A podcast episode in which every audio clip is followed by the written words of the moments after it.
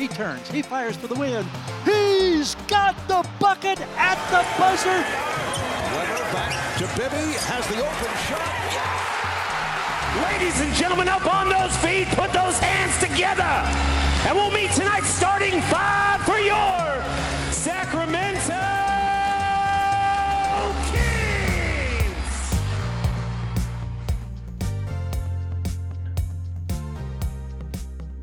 Welcome to the Kings Beat podcast. I am James Ham, your Kings insider for ESPN 1320 and the Kings Beat. Joining me, ABC 10's Sean Cunningham. Sean, James. It's an, it's an emotional Tuesday. it's an emotional day. Uh, Is it? go- Let's let's do this, Sean. Let's do this. Let's dive in, shall we? I uh I I, I gotta be honest, as much as I enjoy um this podcast, first of all, good to see you. Um yep, good to see you. I was like, I think I've only had one other time when I was like, hey, can we talk anything other than the Kings? and Yeah. that's kind of kind of like where we're at. Like there's uh yeah. they're not fun right now. Yeah, we could talk. Uh, we could talk Niners. We could talk Raiders. Uh, we Right. could just, you know, just completely go sideways here. I think I've got all kinds of movie reviews and like Yeah, series there we go. recommendations. That'd be Yeah. fun. I think uh, you know. Sean, that might have been the most uh, disappointing thing about Sunday. Um, I, you know, I, I showed a picture on Twitter of my my two screen uh, TV experience, which I always have. Um, typically on a Sunday, I have Red Zone on one TV, and I have you know the standard game, which whatever the best game is of the week on on either you know on either station uh, on my other screen. Um, but because you know it was a King Sunday as well, um, I had the Niner game rolling all the way up until King's time, and then the Raiders game started right before, and so I, I had two TVs going the whole time, and to see the highest highs of of both the 49ers and the Raiders and see these just epic comebacks, these epic battles that are instant classics. I mean, really, just some really, really high quality stuff. And then to flip it over and just be like punched in the face, I, I think that that added to sort of, uh, well, certainly, I think it added to my frustration and my disgust um, of watching the Kings play. Because Yeah. li- like as a as a media member we're supposed to be neutral. We're just supposed to cover the facts. But that doesn't mean that you don't on a certain on certain days just think man i am just wasting my time you know? And, and i think that that's where we've gotten like not all the time with this team but certainly enough times this season where it's just it's frustrating sean it it this is uh this is one of those seasons where like I, I don't know that I've seen the team get to this point this early with any talent. Like if you don't have talent, that's one thing. If you do have talent, so I, I don't know. Like was Sunday? I, I, we keep talking about the low point.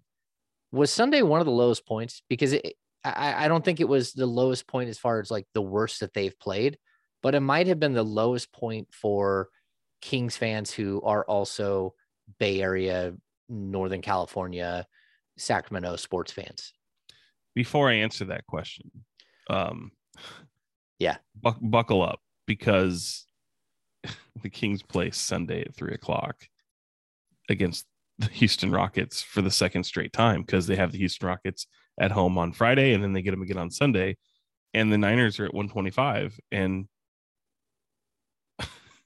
Like last night, there, like you know, during the Cavs game, which there might have been ten thousand people in the building. There certainly wasn't the twelve thousand I think they announced. Sean, that was 6,000, 7,000. six. no, I, I no, I don't think I'm like we had we had a game that was bad where they announced it at 15 and I heard that it was 8200.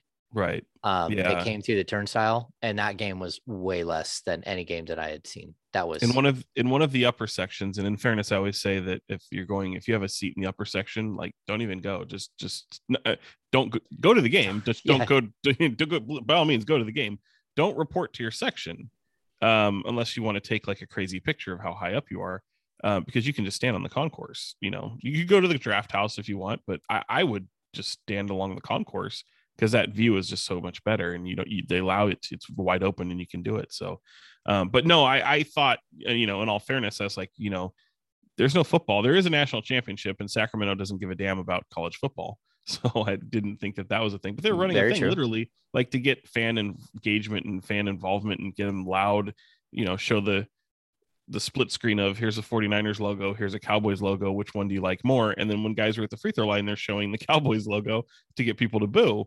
Uh, I thought it was creative. Good job, game night staff. Um, but you know, people are going to be wanting to watch that game, and uh, I think the draft house is going to be the place to be if you have tickets to Sunday's uh, Kings game and you decide that you actually want to go to the game to see the the red hot Houston Rockets for a second straight night. Um, Hey, it's possible man- by that point that the Kings could be playing the Rockets for last place in the Western Conference. Right, right. Well, I think if you're if you're, if you're the Kings, you're just hoping that just by three o'clock, you just hope maybe the 49ers are just blowing out the Cowboys or vice versa. you know, like that that way people are actually paying attention to you because um yeah, Are James? I'm gonna Because I'm not sure that you want people paying attention to what's maybe happening. Maybe you don't. No, I mean there is there is an argument to be made that possibly you don't, but low point of the season, James. Uh, I would say probably not, only because as we've said on this podcast before, and I get to I get to quote Taylor Taylor Swift here, which is uh now I'm forgetting the lyric. What only kills you makes you stronger. no, not that one. And that's Kelly Clarkson. Come on. That's yeah, Kelly whatever. Clarkson. It, no, it's uh we've seen this film before and we didn't like the ending. It's from her Exile song. And it's uh w- w- look, I've been dis- I think of as a fan, you've been disappointed by this team and maybe what lied ahead in the c- terms of competitive nature, the spirit and the pride that that you hoped existed with the talent of this team months ago. Um poss- possibly even before Luke Walton got fired. Um, but now here you're in the midst of a five game losing streak. It is the longest streak of the season, but I don't think there was any moment in this season where we thought that they weren't going to lose five straight. Um, I Oh, think no. we definitely, definitely anticipated that. So Yes. to me, it's all, you know, I hate to always go back to preseason predictions, but if you anticipated this team not being very good or hovering around 500, which we can't even say anymore, they're 11 games out of 500. And I think, as you pointed out last night to me, James is like, no, I mean, like they project to be 19 games under 500 by the time the season ends. Um, but the odd part is just the way the West is. Like you're still just a handful of games in the West. Like if if I you're I think they're a game and a half out of out of the eighth spot. I mean, Well, out of the the ten spot right now. and the separation between like t- where they are at 11 or 12 to what they could be at like six maybe even five it's just like a handful of games so it's so Yeah. strange i think you're going to start to see that separation though um between like right now it's like one through four there's the separation one through three has a real good separation four or five you know whatever well, no, but like i think Grizzlies are are scaling the wall. Like Yeah. they're they're in. They're like, hey, we got this. And then after that, you know, you've got your Lakers, your Clippers, your your Nuggets. You get some some teams that should be better than they are, but um, well, I don't know if the Clippers should be better than they are, but yeah, it, it's a mess. The whole standings are a mess, and I, I mean, again, the Kings, I, I think they're they're four and a half games out of last place at this point. I'm Mm. not joking; they could be in last Yeah. place by Sunday. Right and and, and goes. You're closer to last place now, but I also feel like that 10 and that 7 like area, like Yeah. I really feel there's going to be separation there within the next couple weeks and you know, it, it, it- you're already starting to see it. And so they they're kind of that that whole goal of well, play in tournament playoffs, that's our goal. You know, you can poke holes in that goal all you want, but if that's their goal, they're still there. So it's still in reach and and yeah you're just hoping that monte mcnair can come in and, and save them from themselves because uh we already know this isn't this ain't it. And uh no, it, yeah. it and certainly this team's capable of rattling off maybe a four game winning streak a four game five game winning streak winning you know possibly seven of ten, eight of 10 in a stretch. And if they do that you know it puts them right back in but like it's just fool's gold. Like even if you do that who cares? Like you're still a team that just toils with mediocrity. So it's not it's not something that's sustainable. So yeah you really need to do something unless you're just committed to being very mediocre to very very bad to possibly the worst team in the league because you're five you're you know you're four and a half games from that. Um you know it, it just it all just depends on how you look at it. And i think right now they're setting themselves up for a real big disappointment because i feel like what would be worse james to be the worst team in the league or to be the team that even misses out on the postseason tournament and you get 11th Like I think that's probably worse. Well, I, I mean, I I said it on D'Lo and Casey yesterday. Like this team can't even lose right. right. Like they're right. they're not even good at losing. So so I don't even you know that's that's a problem. They they always have this mentality. Oh, you know what? We're not just going to go full tank. We're we're going to play it out the best we can. We're going to try to get our our young guys out there and do some stuff, but we're not just going to throw away games because that's bad for the culture. Like uh, first of all, what culture? Uh, the culture of losing is what you have, a- and it's like permeated this this franchise forever at this point. It's absolutely atrocious to watch what's happening. And I think, you know, Sean, like we'll get to like the like I hammered the Kings on on Sunday night. And I, think it wasn't it wasn't just strictly on that game. It was the fact that you're playing a team without Damian Lillard, without CJ McCollum, without uh Norman Powell. So their top three scores are gone. And and so you know that that Anfernee Simons is is coming to play. That that's what he's been doing the whole time when given an opportunity. And you gave him wide open threes the entire game. Like just the worst defensive structure I've ever seen. So either you have like 10 of the the just most boneheaded playing basketball players of all time that can't figure out something and can't make adjustments or you have a really bad system or you have a mixture of both somewhere along the way. But i just don't get it sean. You, you knew there's one guy. It's like if like it's this simple. If lebron james is coming into town you know that lebron james is going to do all the damage. Like that's where a team like portland was they've quit on the season completely they don't want to be in the 10th spot and all of a sudden they've lucked into the 10th spot right now they're a game and a half up on the kings in the 10th spot they don't want it they want to shut down Damian Lillard for the rest of the season. They want to trade off most of their other pieces and start over fresh uh, next season with a completely different roster. They're trying to give it up. And you walk in there and lose by what was it, 15? And to me, that's where it came to a point where, like, we've seen this song and dance, like what you're saying, you know, that that's what I wrote on Monday was like, we've seen this song, we've seen this. We just don't see it in game 42. I, and that's that's the embarrassing thing, Sean. Like that's Well, where I came at them hard because it's like this is game 42. This isn't game like 75, which is what I asked Ty. Right. Like, why are you guys playing with no competitive fire? It's game. You're acting like it's game 75, and you're a team who's losing and just cashing it in. Like, what is going on?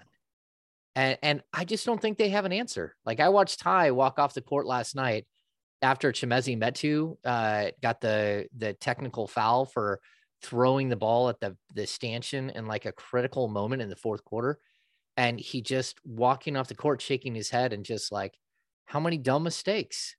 Like, how many times do we have to do something stupid? And uh, like, it's brutal. So so that's why I like I- don't think I was unfair because I'm watching this. I've I've seen 12 years of Sacramento Kings basketball. I can see when a team lets go. I can see when a team quits. It's not hard when you've been there as many times as we have, as many games as you and I have both, Sean. You know when they've quit. And I watched Sunday and I just thought, my goodness, were they trying to get back to the locker room to see what's going to happen in the Raiders game? like- Like what's going on? Like you guys just look like you you flat out quit. yeah, I look. My only thing uh, is I don't have a problem with the way you asked. I could just tell, and maybe it's just because I know you. I knew you were pissed. Like I knew you were pissed, and I think that's probably the the problem that I had because again, like, and again, this is nitpicking. You know, I'm not. Trying I'm not trying to, to hammer- remain stoic. yeah i'm not i'm not trying to hammer james because look there's we're in an era of journalism where like rules of journalism that you might remember from the 80s and walter cronkite days and even before that like that, that they don't exist anymore so um there really is no rules other than you hope that people remain objective and Yeah. so whether the team wins loses disappointment embarrassing whatever I, I could be laughing and jovial and having a good time in that media room and that's kind of the the vibe you're supposed to it's a it, it's the you're you're almost showing that no matter what y'all do as a basketball team you don't affect me. You don't impact me. And uh, so, not being on that Zoom because it, you know the tough part was uh, Sunday night getting our show together on ABC 10, and uh, the three o'clock games are are great. The six o'clock games really are a struggle. So uh, I wasn't able to jump in that Zoom. I probably could have, uh, but after watching that game, I said this is just not worth my time. In fact, the game wasn't worth my Uh, time you yeah. know as someone who has to cover like all these different things you know I, I was just like this is it's a blessing that this game wasn't played on the home floor it's a blessing that they're in portland and that i, I can ignore this game tonight um ignore the game from the sense of having to cover it from a post game standpoint on a zoom call and ask them what the hell just happened in portland but uh I could just tell that you were pissed off, and so maybe that's just the problem that I had. And to, I'll take it a step further. Um, I, you don't even know this. I didn't tell you this. You know, last night pregame, uh, I've been, I, I was, I was out kind of watching some pregame warm ups, talking to some people, and and I saw um, Ty walk by me after his pregame warm up, and I just kind of pulled him aside for a second. I was like, I was like, hey man, were you bothered by that question last night? And he knew which question I was talking about. I didn't even have to, you know, go there and he says and and he says he says no he's like no of course not if i'm bothered by that question i'm you know he basically uh, insinuated that he's that just shows a fragility. He's like no it's a fair question. He's like he's like he's right. He's right. It's just the, their bottom line is he's right. So again and he's also a very young guy in this league. So i wanted to kind of ask like where's his head out? One of the things i was going to ask some of the personnel and some of the players was like again i still feel the philly game was the worst loss this season. I think we say it every podcast. but I kind of thought I was like, should I even ask them like, is this the worst it's been for you guys? Like, is this? And I because I felt like I was going to get the athlete cliche, even just pulling a guy aside and talking to him for a second, because every loss, you know, the the recent loss is the worst loss, right? They that's just Yeah. kind of how their their most professional athletes are are kind of geared and wired to think about. But last night did have a weight to it, and I think certainly it's in the conversation. It's still a road game. It's still, you know, I think you can kind of get lost in the minutia of it all and just don't it's just a poor game, but it was still there. It was still there for the taking for the most part, and then it just unraveled. And um yeah, man, it- it's something about these games where they don't have their their star players and there's they just let down they they don't go in there with the with the pressure of you should win this game you know and i hate saying that but It's almost like they just expect to win. It does. It it Yeah, feels the- like eh, that they think that they're better than they are, and they they expect to win. And I'll say this too, like, like I I don't think my question, like I think I was blunt, but I also think that um, you were pissed bro you were pissed you're like Well, you just you people wasted my time well no but i'm going to say this like i i think that being completely objective yeah that question had to be asked and it had to be asked hard because we're at that point. We're not at some point where you can sugarcoat and, and try to slide around it. Like it is what it is. Like if anything else that might have been like one of the more like blunt straightforward like I, i'm not gonna i'm not gonna dance around this. I'm gonna tell you that this is what this looks like. And while i might be pissed uh, it's it's that that's where we are. You've Mhm. pushed me to a point where objectively speaking this is who i have to be moving forward. Like i have to call you out every single game from this moment on because that's how bad you are and that's not how bad you should be. And i'm not saying that they should be like eight games over 500 this team should not be this bad. They should not be 11 games under 500 that is that is absolutely like it's inexcusable. Like at this point you should not be this bad. And so i think from my point of view like this is who we have to be. This is who we have to be going forward because if not like like n- who's holding these guys accountable for this? Like you're looking in the stands we're not joking six or seven thousand fans. Like Mhm. that's accountability. That's you know who's accountable for that? The owner. The owner is is feeling that that the product on the floor is costing him money? Good feel it because i think you're going to feel it worse you know, mm-hmm. and, and of the, you know, couple of thousand fans that are in there, so many of those are giving away tickets at this point. We're talking two, 3,000 tickets. And I saw season ticket holders having discussions on Twitter today. They're like, why am I paying 200 bucks for a seat? And this franchise is giving away my seat for 50 bucks. They're certainly not giving me $100 back. They're not giving me 150 bucks back for my seat. But here they are. These people are sitting next to me that paid $50 for their seat from the franchise, Yeah. not from a secondary ticket source. Because secondary, yeah, Gotta call your rep. secondary secondary ticket sources, they're not they're not buying these tickets. This is like a, a mess. And I'll, I'll That- say this that, too. That's a situation where it's like direct TV or something like that, where it's like, man, they got me in at this price. Now my price is up to this, but like no one's calling me to try to lower it. And it's like, well, no, because they they they have your money. they they have your money. yeah. They're like they can. I mean, a good. You would hope that a good company would call you and say, "Hey, you're paying too much. Why don't we try and get you over here?" It's like, oh, this is your programming package. So Well, it's like tough. that's a good point. Direct TV, I was at 190 bucks a month. Uh, I switched to YouTube TV. I pay $65 a month and I never look back. Do they send Mhm. me stuff in the mail? Sure, they do. we I want you back. I throw it away. Heck yeah, I do. Yeah, you want me back? Of course you do. Do You want me to pay three times what I should be paying for the same thing that I can get somewhere else. So, um, and I'll say this too. This is one thing that uh, like we did on a little. I saw a little bit on Twitter. Um, someone, uh, uh, Christopher, like uh, they just had a baby. Uh, shout out to Christopher, one of our our Kings Beat uh, folks.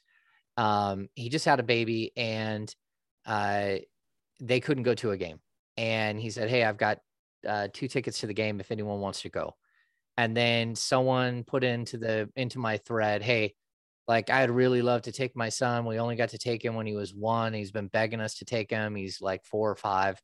And someone else reached out to that guy and said, "Hey, I got you. I, I've got uh, extra tickets on Friday and on Sunday. I'll treat you whichever game you want." That's the point where we're That's at. cool. I, I believe. I think that's, That's where awesome. like if you're a Kings fan and you're a season ticket holder, like and, and you can't bear to watch or you can't sell your tickets, find a family, go on my timeline, go on wherever you want, you'll find places.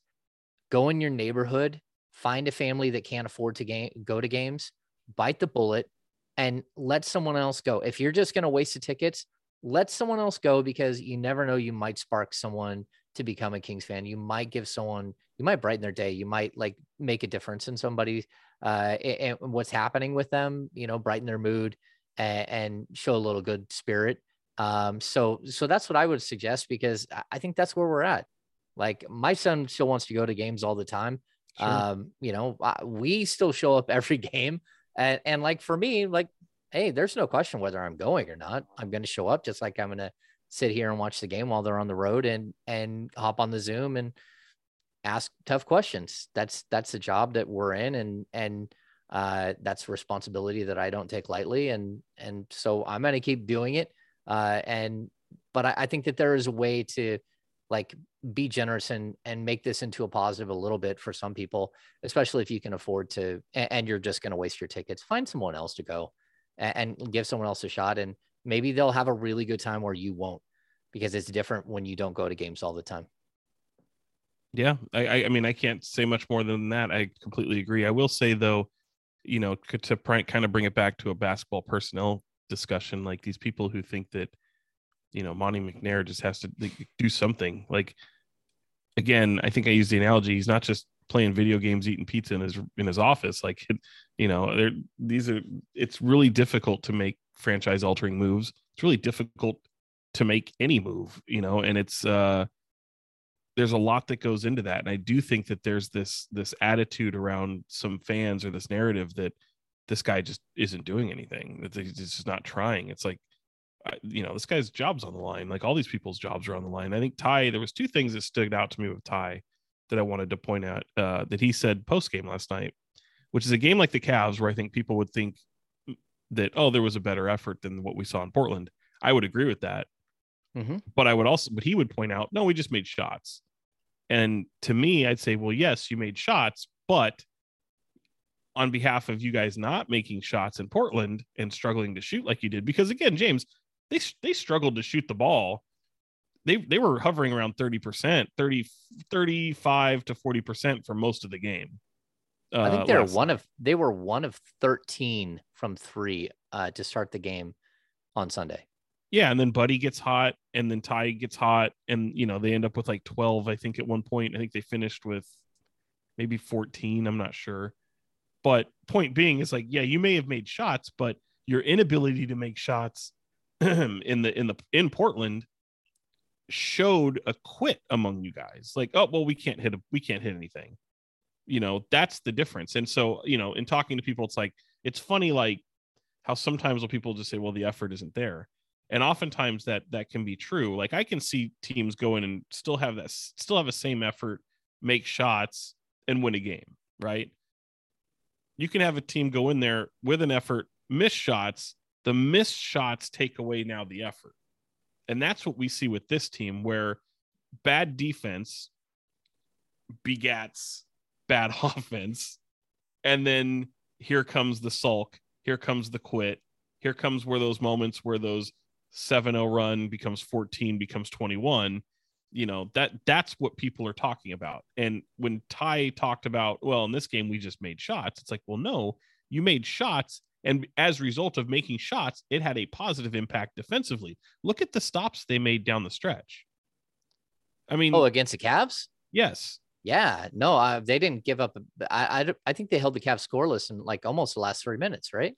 The competitiveness was absolutely there against Yeah. a team that is a complete anomaly in the in today's nba Yeah, like like and it and it works it works for them there was never a point in that game james that the, well before halftime there was never a point in that game that i thought the kings were going to win that game there just wasn't Nope. no, I agree with you. they they made you a believer in the second half Yeah. um and Or and at I least think I- they made it competitive, where you at least were having a good time watching it. Yeah. Yeah. And, and to the point where, you know, I think at one point I looked over at you and I said, um, because the first half was really kind of dreadful, um, where I said, I think this team has gotten so in their head about the third quarter, all they care about is having a good third quarter and be damned the rest of the game, Yeah. you know, but it did translate to a nice competitive fourth quarter. Um, the other thing that Ty said post game that I wanted to hit on real quick was he, he, he said it where it's like, we have to be able to compete. We have to be able to hit shots. We have to be able to do these things, or else they're going to find people who will. And it's not just the, I thought it was a nice little nugget. It's almost as if somebody had talked to them.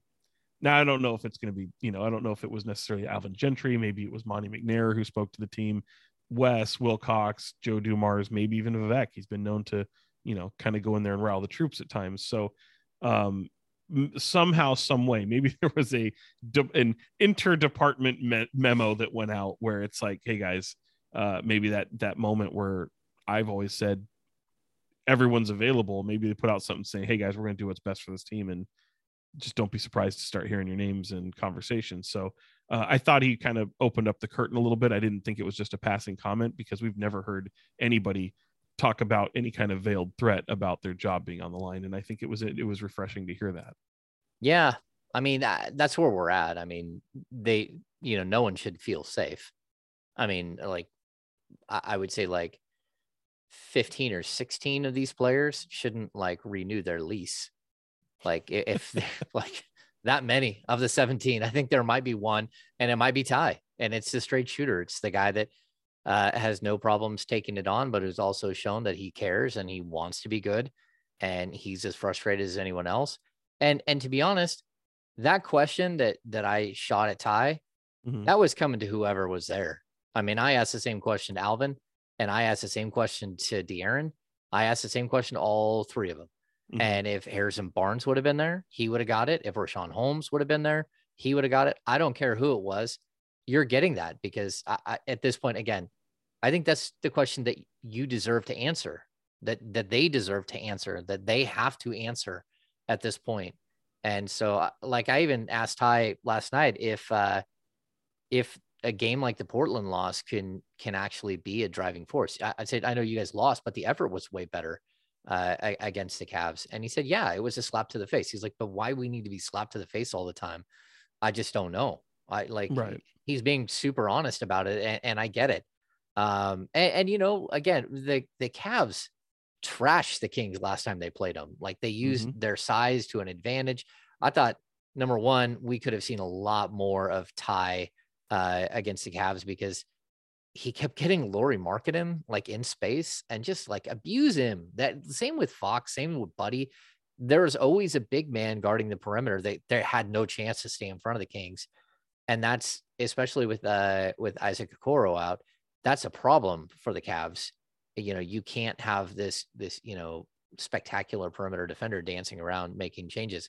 Um, but I think that there was also some good, and um, you know, Sean and I were talking about this before. Uh, we we always do Tuesday overreactions, uh, which I, I think we're there, right, Sean? It's Sean's favorite segment. My favorite. Tuesday overreactions with Sean Cunningham. um, and I think the biggest, uh, the biggest, I think, Sean, we have to, we have to actually hold like, like a small amount of like, uh, like a symposium here and explain the Neemias Queta situation because I, I don't like this is not a trajectory like foosh, he's he's now a starter or boom, he's gonna be in the rotation from here on out. Um, but man, Neemias Queta was he was fun to watch, Sean. He was sure was. He was fun to watch. He was fun to watch. He got his first extended look what he played 26 minutes, 11 points, five rebounds. Um, he had at least one or two steals. He had an assist. Uh, he held his own. He ran, I think, a plus eight in, in a game that you lost, uh, even if you only lost by one. He played in the final three minutes of the game. Like to have a guy come up from the G League and actually play like closing minutes over Alex Len, I thought was stunning. Like overall, like just what what are your impressions? That dude is so big and when I, I it was fun I, it was fun because i was just curious i had to ask him i was like have you ever played in a game where you're going up against three other seven footers and and I I felt like I should have known if he had, but he's like, oh no, God, like no, that's never happened. He said, I don't and, think anyone has. Yeah, he's like, like, what are they doing? um, no, it was really cool because you know he showed that he belonged, and I don't know that I would have been able to say that at any point this season. And he showed I didn't expect him to play that that much, even with this anomaly of a roster that Cleveland puts out there. And not only did he show he belonged, he was impactful. He really disrupted some of those guys. Now, granted, Jarrett Allen made him look foolish a, a ton of times. Like there was an education, mm-hmm. and that's fine. Like that's we expect that. Like he's not the fleetest, the quickest of, of foot. Um, J- Jarrett Allen kind of took advantage of all the Kings bigs last night. Uh, but yeah, I mean, it was great to have him see that type of scenario. I'm, I'm really, I mean, look, if, if Alvin Gentry has talked about, well, I'm going to go with guys that are going to show level of compete, and you know, I'm going to. This was an example of that. Alex Len was god awful last night. Uh, I mean, he he was horrible. I looked was, at you at one point. And I said, "What is he doing on the floor?" He was like three of twelve from the field or something. And, I just chucking, just chucking. Sean, I, in what universe does Alex Len take take 12 shots? You know, you sit them like, all down and you're like, no, it was it was Harrison Barnes we wanted to see shoot more, not Alex Len. yeah. and, and, you know, Sean, like, I mean, I, am going to segue. I'm not going to segue. I'm going to, I'm going to bring up a, a point, a tangent here. Is it just me or do the Kings not understand that there's a reason why Alex Len is allowed to shoot 12 times. There's a reason why Chimezie Metu is allowed to shoot 10 times. There's a reason why Davion Mitchell is shooting 10, 11, 12 times a game. Um, it's because the opposition wants those players to shoot the ball and not the other Kings players. But it's like, also, but it's also, James, it's something I talked about last year. The audacity that that that Terrence Davis could come in mid-season and and lead your team in shooting in, in shooting attempts. Like I'm like, why does this guy come in and take the shots that these guys won't? I mean, you're right. The defense does want them to take those shots. I get that, but it's also like we're watching Harrison Barnes pass these shots all the time. Anti- like there was a there was a yeah. moment where last night I said this is an example of being unselfish to a point. Like their unselfishness of trying to get other guys involved. They're like, no, we want Harrison take the ball, penetrate, drive, get to the free throw line, do what you're going to do. And he finally chucks a three and he nails it. It's like, that's yes, it circled around so many times, finally comes back after a second opportunity. And it's like, and I don't know, like the, there's just something in the, within these guys where they're just having trying to be the unselfish player, but not realizing that no, you at the end of the day, you need to take 12 to 15 shots a game, not Alex Len. well, that and like Harrison Barnes, he had a moment in the second quarter. He went to the free throw line four separate occasions in a minute and 11. Mm. So he had eight free throws. He went six of 8 Mm-hmm. but that's it. He finished Right. six of eight. Like, where was that aggression? Again, why didn't you go continue to do that? Because every time you get fouled, that means that there's one more team foul. Like you're getting a team in foul trouble. You're you're getting big men in foul trouble. That team was lean beyond the the big gigantic three that they put out there. Um, and so again, I, I just think that they're the lack of like being in the moment and understanding the the concept of what's happening and and how to be successful it Mhm. just like the inability to embrace success even within games within quarters within moments like they don't have an ability to do it and and i don't know what makes his team so uh, fragile compared to others so let's let's get back to nemi um so the good people of portugal this is the good people of Portugal. I love you first and foremost. You guys are amazing. Uh, my uh, my Twitter feed has been nothing but pandemonium for the last like 24 hours. It's it's fun to watch. I'm all in on you guys enjoying this and and fully taking this in, which you should be celebrating. Your guy, the first uh, player from Portugal in the history of the NBA, just had his first real run, his first basket, everything. It was amazing. Super excited for you. You have to understand though that this is the NBA, and what Nemi got was a taste of what he needs to do to get better. And there's going to be a time where he goes right back to the G League and he starts putting up 20 something points. But what you're going to see is Nemi is going to go from here at the G League level to here at the G League level. And he's going to take this monumental jump because he just figured out what it looks like and what it feels like at the next level. And he's going to, he will be the first to tell you, I need to step it up. I need to, I need to be more athletic. I need to be more agile. Um, I need to be more forceful. I think the fun thing that we saw, Sean, was that there was a point when he started to get comfortable and he started trying to catch a body. And it was like, oh, he's trying to make posters. And that was just the confidence level just kept rising.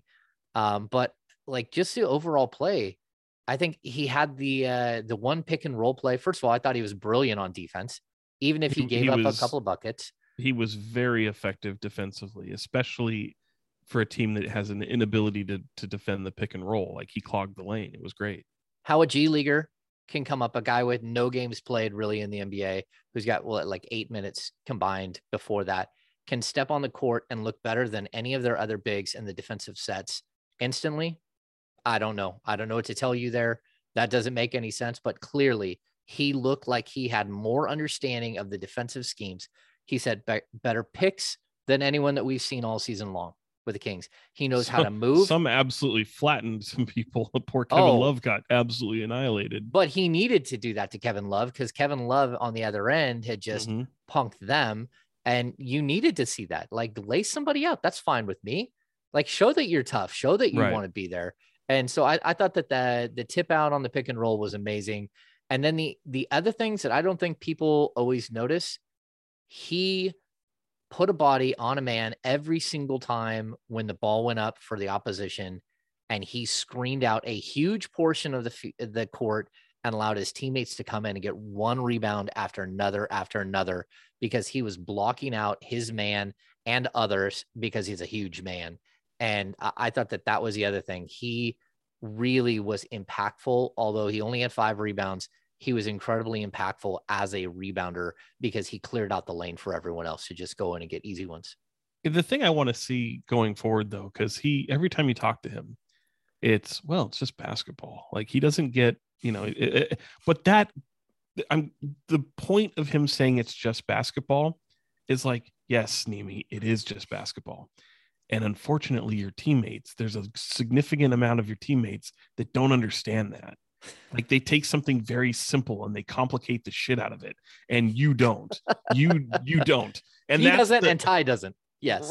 I mean, these are the guys that absolutely get it. Mo Harkless, to a degree, is kind of on that same rope where he understands that my movement here impacts the movement over here. And anything I do on the floor here impacts what goes on over on this side. And it's it's this understanding. It's it comes with being a vet in the league, which these two people aren't, but Mo Harkless is. Um, Mo isn't the most talented guy in the world, so we we we obviously know his shortcomings but the fact that there's an understanding of good basketball, look, I would put Tristan Thompson in that group. They understand the what good basketball looks like. Now, sometimes you can't go out and execute it, but your shortcomings paired with these other players that don't understand what good basketball is just leaves you with a heap of crap. you know, and that's what it ends up coming out as. And th- that's what's so refreshing about a guy like Nimi who has had a good stretch in college. It's and he showed an understanding. He shows that he's a very intelligent, intelligent, high basketball IQ person. I agree. Uh, that's what that's what just leaps off the page. He understands spacing. He understands that he's so damn big that he needs to impose people. Um, and look, you know, it wasn't Alvin Gentry is 100% right. The dude is incredibly raw, even still. Mhm. But even the littlest things that he did impacted his team in a positive way. And we just haven't seen a lot of that. And so it it jumped off the page last night. I don't think they should shy away from using him again. Honestly, at this point, and I know this could be the overreaction that we're looking for on Tuesday, Tuesday. and I'm playing the part. I'm definitely playing the part because usually I'm saying, settle down, people, calm down. I want to see more Neemias Queta. I really do. I actually do want to see Why more. Like, like Not. again, I know you signed Alex Len and I know you s- traded for Tristan Thompson. I was critical of both those moves, but now that we've seen what this ride the hot hand, so to speak, see what it translates to a team like LA, who's even a little bit smaller, right? We know this. I'm not saying play him 26 minutes, but some of those they some of those things he impacted, especially with the possibility of having Richaun Holmes back, Richaun's probably not going to be ready to go. No. Maybe he will, maybe he won't. But see, I would I think you have enough equity within the game for what he brings to the table to put him out there for about eight minutes, an eight minute stretch, and say, is this going to be positive or negative? If he gets embarrassed, it's a quick hook, get him out of there. You know, like again, he got his food handed to him by Jarrett Allen. Jarrett Allen was just not the matchup for him. He just, you know, but he learned from it and he Yeah. like he understood that okay this guy's a hundred times more quicker than i am he just went right around me that's fine throw marvin on him throw whatever you're going to do what however you're going to do it you adjust but his presence alone and i used to harp on this last year with hassan whiteside like hassan whiteside is what he is but the his impact in the game much like when they talk about oh Buddy Hield if he's not making his shots even his presence alone is that decoy Hassan Whiteside standing in that lane is like, okay, well, we can't get points in the paint. What have they tried to do over these past two games, James? They've changed their defensive scheme to pack the paint. Be damn what's going on at the three point line. And with with the Cavaliers, it's the perfect team to do so because they have three seven footers. Granted, Kevin Love had a looked like Kevin Love of old and was just draining threes. But against these teams, that's what they've done. They've given up so much points in the paint. It's been such an emphasis that these past two games with Portland and and and Cleveland, it's a tough situation to do with no practice time. And they're like, all right, we're going to pack the paint. We're going to pack the paint. Who packs the paint better than Neemias? That big body. So when you got the Lakers coming in on Wednesday, stay the course, do the same thing. Again, it doesn't have to be 26 minutes, but I do feel he's going to impact the game positively. And if if Gentry's going to go to guys that not only impact the game positively, but but you know, hey, I don't care about the name on the back of the jersey, then he has to play. And ordinarily, I would never say that because guys coming from the G League just aren't ready. That you know, and he and Neemias is not ready, but he does impact this this this small this small enough space of what they're trying to do that does have a positive impact on the game that I feel like you can do it. And to me, you can't roll the dice with Alex Len and and and hope that he's on one night or hope that he's going to be that guy one night. You know, it just it's it just feels like you're just pushing the kicking the can down the road is all you're doing.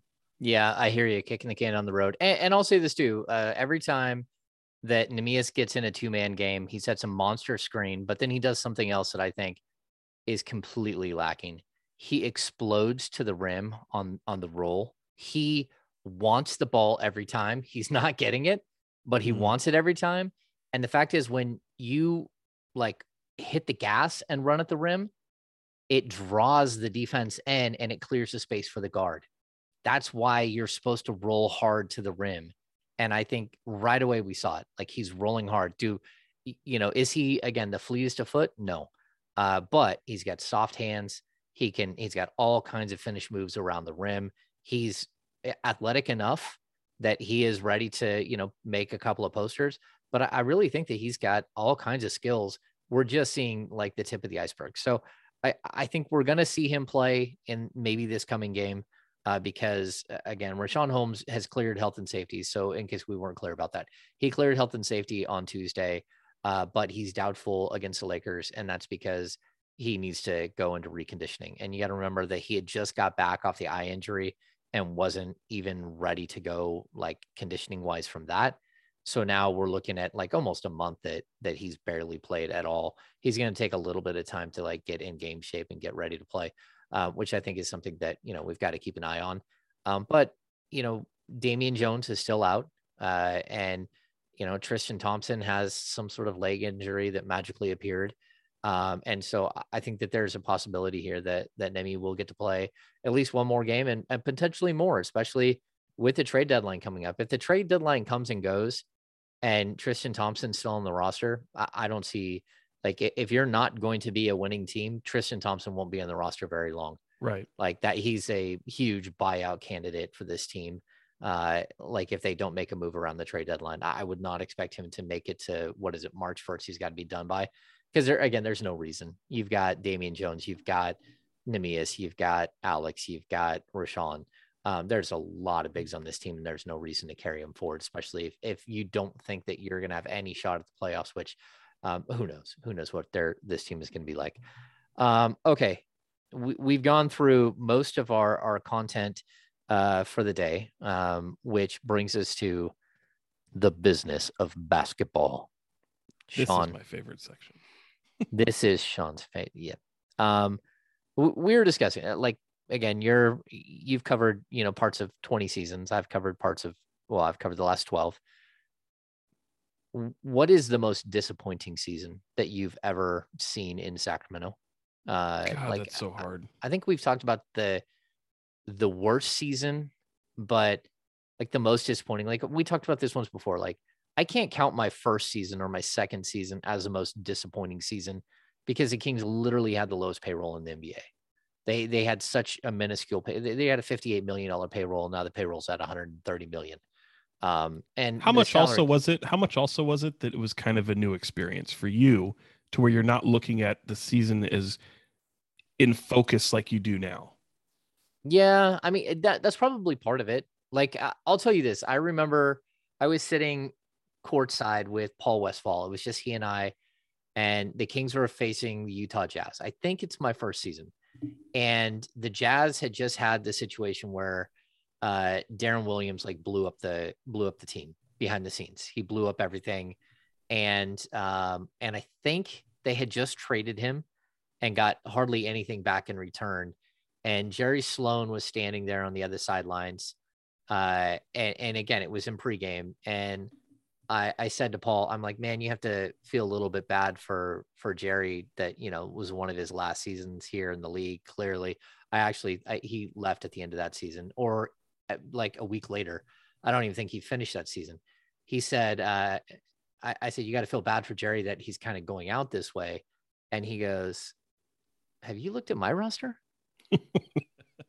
and I just I, I stopped. I'm like, oh yeah, I guess you're right. He's like, yeah, man, I like my half my roster is undrafted and and second round picks, like half or more.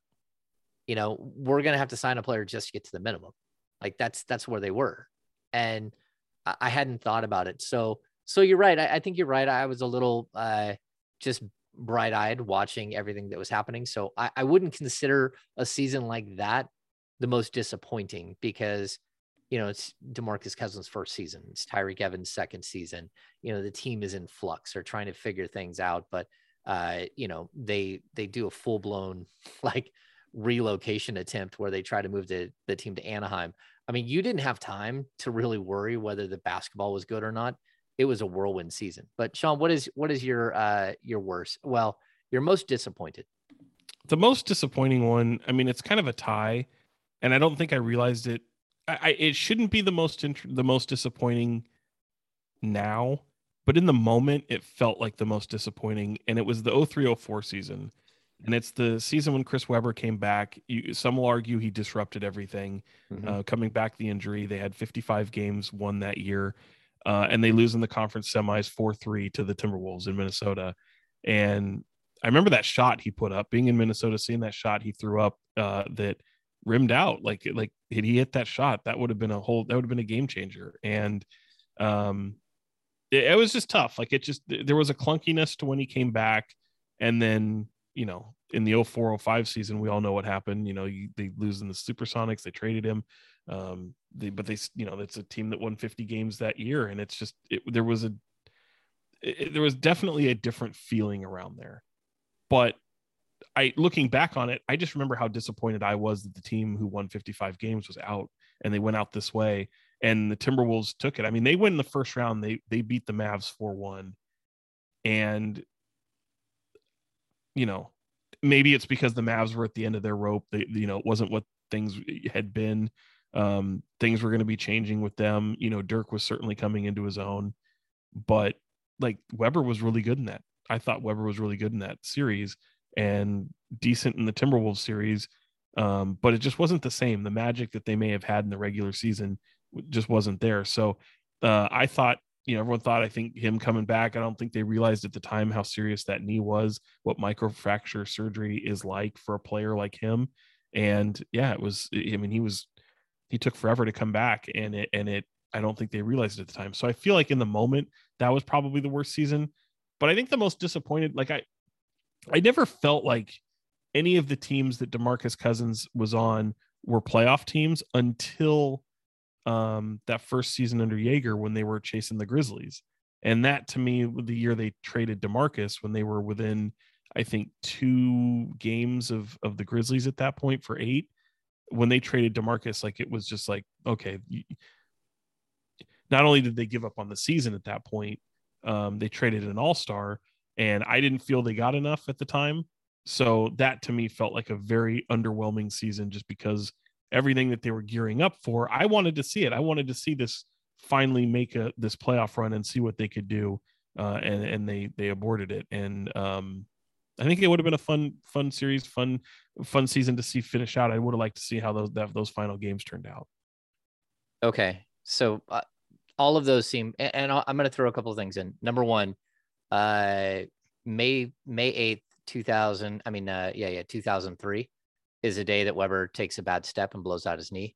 Mhm. Uh, I was sitting in a hospital bed. My wife had just given birth to our first son, who was born on 2003. So I hope you yeah, never let him forget that. Yeah. You, you just go to your kid. You're just like, yeah. So Toby, uh, Toby was born the day that Chris Webber blew out his knee and had to be uh, carted off the court, helped off the court with uh, what was it, Gerald Wallace on his side. Yeah, Uh, yeah. Uh, so number two, um, you talked about the the biggest disappointment of a team. I- I'll say this: my biggest disappointing moment over my entire time of covering this team is the Sunday when they fired Michael Malone. Like it was just the biggest oh yeah, disappointing moment that was i mean it, it set in motion some of the like the darkest times um and a run like it wasn't a short dark time it was you know 18 months of dark time that was the single greatest moment but sean i'm going to be honest with you this season no, is- stop. no it is it's Why? the, it's the most disappointed that i've been with the team because they can be bad but they should not be this bad Says who? says the talent on the floor. You what talent? Yeah, I, am gonna I'm gonna tell you like last season. Is there an all star? James, is there an all star on this team? it's it's basically the same exact team from last season, Right. except for you added some depth all around them. It's it's a better roster. Last season's roster won 33 games by like if you do the math, uh, no 35 games if you did the math. This team will be lucky to win 30 games. they're going to be lucky. I mean, we've been in this situation 19 games under 500. I don't know what that is, Mhm. but they're going to be lucky. What are they pacing for right now? What are they at? Their win percentage is like 37%. Um, 30, let's see, 0.37 times 82. Yeah, they're on pace for 30.3 games. Um, you know, I've covered sub 30 point uh, win games, uh, win seasons, but like there should not be a reason for this team to be this bad. And and it's it's so early that I, I think when you see a team quit this early, that's when I got a problem. And I know you're smiling. You're thinking, I am. I feel like No. a Kool Aid smile right now. Like I feel like I'm a bust through a wall. Like, oh, No, I- yeah. I, I'm not. Uh, I'm not just. I, honestly believe that. I think that this season, the fact that they haven't done anything to improve the roster in a year and yet, a half yet, yet, no, I I got it yet, but like you had an off season, you had a trade deadline last year where you you went out and you did like minor moves that that did improve the roster, but they improved a horrific roster to make it like slightly better, but still not good enough. And so I, I don't know. Like to to be honest with you, I expected Fox to be better this season. Um, you know, Halliburton has been better, but he's only been like this much better, not this much better, and he should be way better. I, you know, I think that Richaun Holmes uh, missing like huge a huge chunk of the season has been a big disappointment. I think that the play of Harrison Barnes, what he showed in the first week of the season, two weeks of the season, you didn't need that, but what you can't have is what we see now, like is like half the game's a disappearing act. And I, I just think if you look at the team as a whole, the fact that Buddy Hield is still on the roster is a disappointment.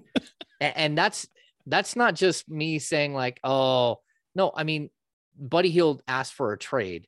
The Kings tried to trade him. They still haven't traded him. Like we're we're getting to a point where games don't matter and it's the first two weeks of January. And that's, you know, that is a 25 win season like in the past. And that's what this could turn into because if you're pacing right now to win 30 games and we haven't even got to the final 20 games of the season where you realize how bad you are and you have to cash it in and you stop trying to win, now we could get to 27, 26 wins. And again, the talent, it's a $130 million roster. You can't win if you, you can't just go out and win 25 to 30 games with a $130 million roster. but is it? You know what I mean? Like it's a 130 million dollar roster, but is, Is it? Yeah. I, I mean, I get that. I get that. And, you know, you're going to shave a bunch off of that number next year when Marvin's gone and, and Tristan Thompson's gone and maybe some of these other players will be gone. I don't know. But like just on paper, like the way that this season was supposed to play out, uh, we're looking at the 2014 15 season all over again. They Except for- finally, they finally broke James. They broke me. They broke you, bro. We I- need to I get just, like- James a vacation. Go It's away. a- you it's can a bad take a month team. off, a it's week a, off. It's a bad team, man. It is. It's It is a ba- bad team, but I don't. Yeah. That's my. But that's.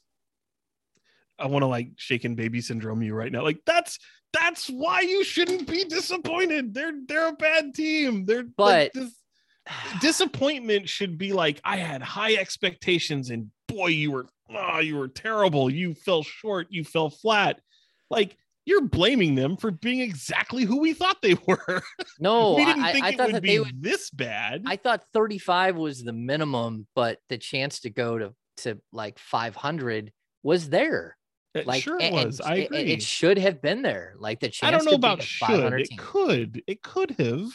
It could have. If you're able to win the equivalent of 35 games last season with the roster that you had, with literally like six players walking into the season, with guys like Jabari Parker and you know, again, you didn't and Hassan Whiteside and Nem- Nemanja Bjelica, and then like six dudes who were either second round picks or undrafted. Justin James and Daquan Jeffries. Like, if you could win 35 games with that roster, and then you add the pieces that they added at the the deadline and brought back through free agency, and with another draft pick, and with Tyrese Halliburton having another year, like there should have been building off of 25 and seven for Fox, and that doesn't mean he's got to go 27 and 10. It, it means that he should be able to do 25 and seven every night because he knows that he can do it for for a season. Now he needs to show you that it's not like this to get to 25 and seven. It's a steady, you know, that's who you're getting. That's not what we've seen. That's, Mhm. you know, we haven't seen what we thought we would see this huge step forward from Halliburton. We haven't seen, you know, again, he's averaging 13 points a game. Like that's, that's not where I would have projected that this team would have been. Um, and, and I don't think we're asking too much that if you make some of the improvements that you made, and they are improvements. The roster's deeper. There's no question in my mind that it's deeper than it was last year. And and Sort you of, and you can't pick up five or six more wins. Like that's not asking that much. And, and so like if you're pacing for probably eight to ten wins less than you should have had, that's a huge disappointment. Because most of the other seasons, Sean, we knew how bad they were. We knew I- like I, I would argue the same. Like to me, Yeah. this still feels like a bad basketball team. Like yeah, I said at best they're 500. Well, they're not. no, They're not. They're they're still a ways from it. So yeah, there is disappointment. I'm with you there, James, because they're a bad team can still be a excuse me can still be a worse team, and there are things that come into play. But through 42 games now, I don't feel like this team is drastically different than what I thought they'd be because again, like you keep talking about depth, they're deep at certain positions, but it's not quality depth. You don't have quality depth on this roster. You just have people who play the position. Like, hey, I need a seven footer. Do you? I mean, you got five of them. you could Well, have. not I mean, five seven footers, but five centers. the difference is the Cavs have three seven footers who can freaking play. Yeah. You know what I mean? Like the Kings don't have that. They don't like they No, have guys that, that it's, it's patchwork. So it's like again, you just manage the expectations. To me, it's a double down on what they did last year. Again, a team that wasn't very good. They showed that oh, all of a sudden we mat we address some of our uh, you know, toughness, physicality, sure. And then you traded one of those guys who was probably the best at it for a guy who in Delon, right? You traded him Yeah. um for and you made the Atlanta Hawks better. Not to say that he was like that was like your again, that didn't derail your team, but it was I just I I don't see where people think you do have a talented group of players. You don't have a talented team by any stretch. of I agree. I, I agree. The the the pieces are are are greater than the sum of the whole or whatever it is. Like like they the players should be better than than they are playing together. And Yeah. and and I don't know how else to say that. They they just to me like even moderate expectations should not have been this low. you have to save them from yourselves because again what you're doing is in a lot of ways devaluing them you know like like you're showing that this people these some of these people have paper hearts that they don't have a competitive fire. Some of them don't even maybe like the game of basketball you know which is you're just maybe kind of good at it. They and a lot of them just are playing positions that they shouldn't be playing. Like you're forced to be doing something that a good team wouldn't have you do, but you have to have them do it by necessity. So hmm. Um it, it, it sucks. Like again, like I get the disappointment. There's things that you can't account for. I thought they'd be a more competitive team, a more prideful team. Um, and they show spurts, they just don't show it consistently enough. Again, things they can control. They can control to run fast, and they don't. And that's uh, I You're mean, stacking up all the disappointments, man. yeah, I, and, I and get what and- you're saying. They're the worst defensive team. They're not the worst defensive team, but you know, even like that, like the Alvin Gentry era, like this team was, it's horrible. They were number eight in offensive rating during the uh the Luke Walton era uh, here at, of this season. They're now 21st in the NBA. They're a bad Mhm. offensive team. yeah. They were they they've been one of the slowest teams in the league in pace over the last like 20 games. Like and it's one thing it's one thing to be bad defensively like we get that but the one thing you've shown the ability to do is score the basketball so do it like and to be at a team where you're struggling to get 100 every night that that's that's insane to me that's just that is insanity you know Yeah. um I mean, it's an Alvin Gentry team that can't score 100 points. So that's what I mean. crazy. Th- Yeah. There's just to me, there are so many things that make this disappointing. I think that coming into uh, the first year of Walton when the Kings had 30, what 38, 39 wins under um, under Joerger, Mhm. and there was like, man, there's some excitement coming into the next season.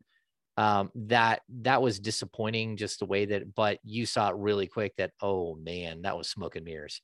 That that Dave did a really really, really, good, good, job. Yeah, man. He's a really good coach. Yeah, that was all smoke and mirrors, and uh, reminds me I need to check in with with uh with our friend Dave um, and see how he's doing. Uh, you know, in in his battle.